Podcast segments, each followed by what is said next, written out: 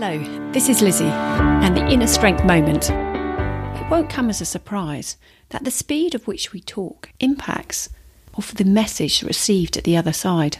When we go into presentations or in situations where we feel we're in the spot or the hot seat, sometimes we have a tendency to speed up.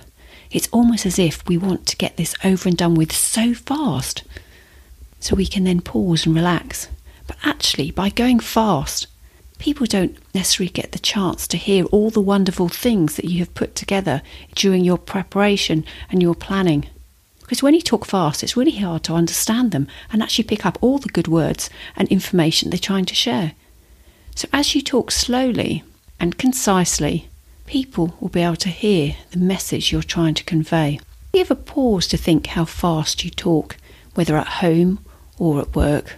People chuckle with me because I do have a tendency to talk quite fast normally. Podcast is a great place to learn, perhaps to slow down so I can keep at pace with my thoughts, with how I talk.